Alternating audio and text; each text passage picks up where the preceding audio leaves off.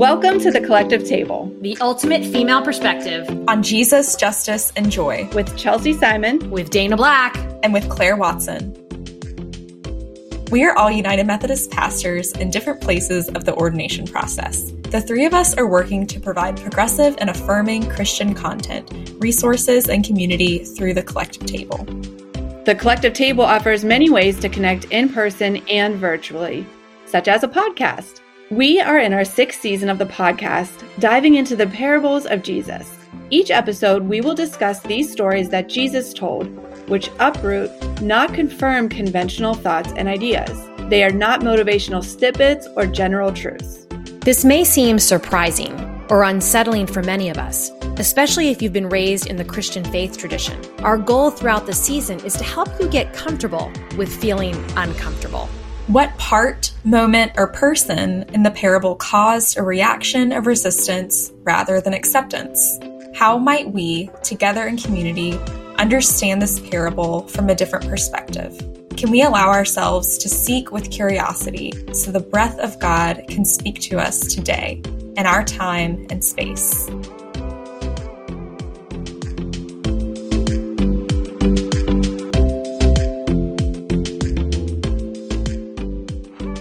Hi, everyone. Chelsea here with episode two of our series on parables. Today, I'm going to be talking about a parable that is typically called the workers in the vineyard, but that I like to call the generous landowner. And you'll see why by the end. I hope. This story can be found in the Gospel of Matthew, chapter 20, verses 1 through 16. And I am reading from the CEB, or Common English Bible Translation. The kingdom of heaven is like a landowner who went out early in the morning to hire workers for his vineyard. After he agreed with the workers to pay them a denarius, he sent them into his vineyard. Then he went out around nine in the morning and saw others standing around the marketplace doing nothing. He said to them, You also go into the vineyard, and I'll pay you whatever is right. And they went. Again around noon, and then at three in the afternoon, he did the same thing. Around five in the afternoon, he went out and found others standing around. And he said to them, why are you just standing around here doing nothing all day long? Because nobody will hire us, they replied. He responded, You also go into the vineyard. When evening came, the owner of the vineyard said to his manager, Call the workers and give them their wages, beginning with the last ones hired and moving on finally to the first. When those who were hired at five in the afternoon came, each one received a denarius. Now, when those hired first came, they thought they would receive more. But each of them also received a denarius. When they received it, they grumbled against the landowner. Those who were hired last worked one hour, and they received the same pay as we did, even though we had to work the whole day in the hot sun. But he replied to one of them, Friend, I did you no wrong. Didn't I agree to pay you a denarius? Take what belongs to you and go. I want to give to this one who was hired last the same as I gave to you.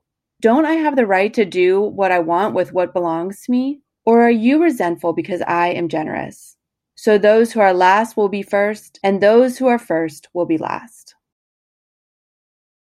Let us pray.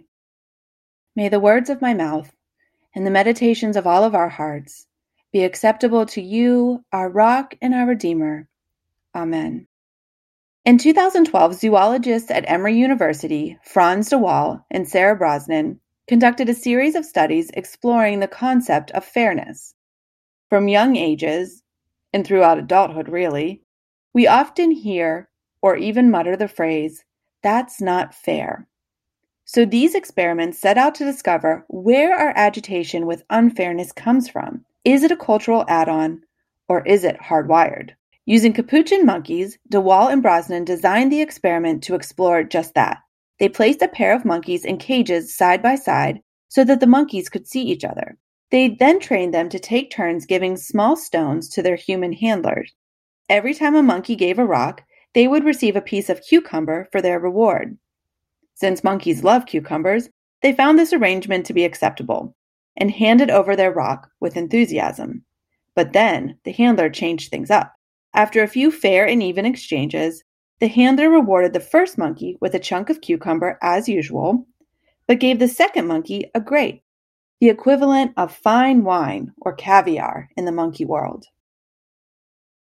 Seeing that the game had changed for the better, the first monkey perked up and very eagerly handed over another rock, expecting, of course, to receive a grape too. But no, the handler gave her another piece of cucumber.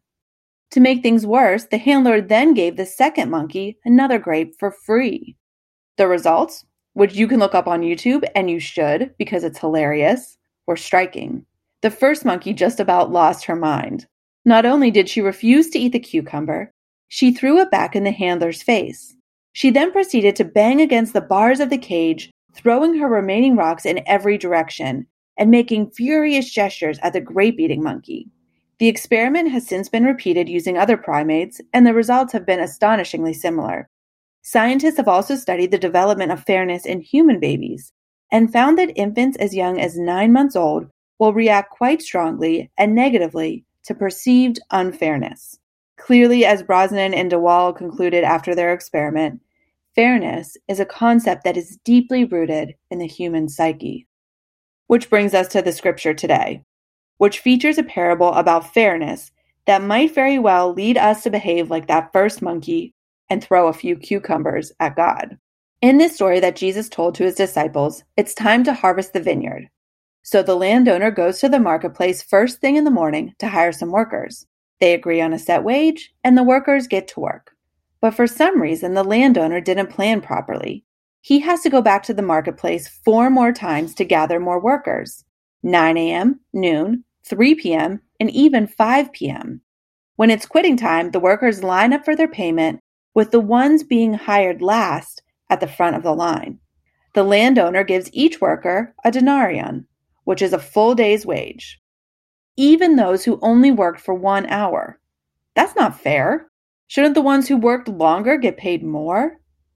They let the landowner know of their discontent, but the landowner basically says, It's my money. I can do what I want. And then the parable comes to an end. First, I think it's important to talk a little bit about parables. Parables are short stories that Jesus used to convey his teachings and message. Parables are not to be read literally. They are not these universal moral lessons that hold only one meaning. They are complicated and strange. As A.J. Levine says in her book Short Stories by Jesus, what makes the parables mysterious or difficult is that they challenge us to look into hidden aspects of our own values, our own lives. They bring to the surface unasked questions, and they reveal the answers we have always known but refuse to acknowledge. Our reaction to them should be one of resistance rather than acceptance.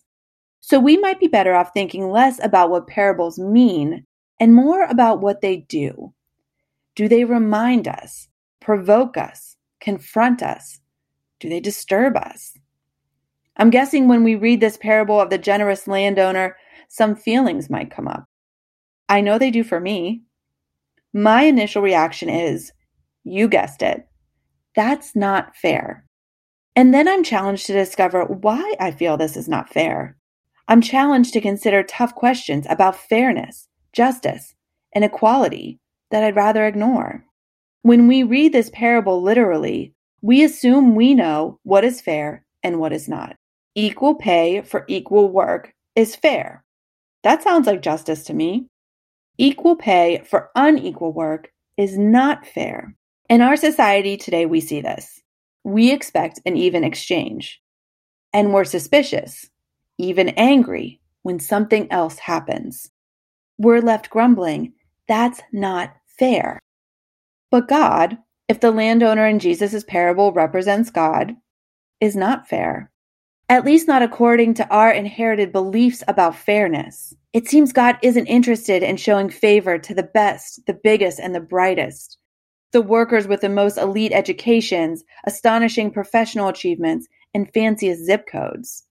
In fact, the landowner in Jesus' story doesn't even judge his workers by their hours worked. He doesn't obsess over why some workers are able to start at dawn and others are not. As Debie Thomas says, perhaps the late starters aren't as literate, educated, or skilled as their competitors. Perhaps they have learning challenges, or a tough home life, or children to care for at home. Perhaps they're refugees, or don't own cars, or don't speak the language, or can't get green cards. Perhaps they struggle with chronic depression or anxiety, Perhaps employers refuse to hire them because they're gay or trans or disabled or black or female. Whatever the case may be, the landowner doesn't ask them to explain or defend themselves. All he cares about is that every last person in the marketplace finds a spot in his vineyard. When we look at the empire's economics versus God's economics, there is no comparison. The empire's economics are based on scarcity, control, hierarchy, and power. It is about a form of fairness based on entitlement and transactions. But God's economy is one of abundance, openness, and freedom. It's based in gifts, generosity, and gratitude. The landowner isn't just hiring these workers for a day, he's inviting them into a new life, an economy of generosity. This alternative economy undermines false notions of entitlement, limits, and fairness. And it creates a community where all have dignity and where all are fed. This is why I think that the landowner opts to pay the last to arrive first. He wants those hired first to witness the generosity, the abundance, the new way of life that allows enough for everyone. I wonder how many of us, when we read this parable, identify with those who are hired first.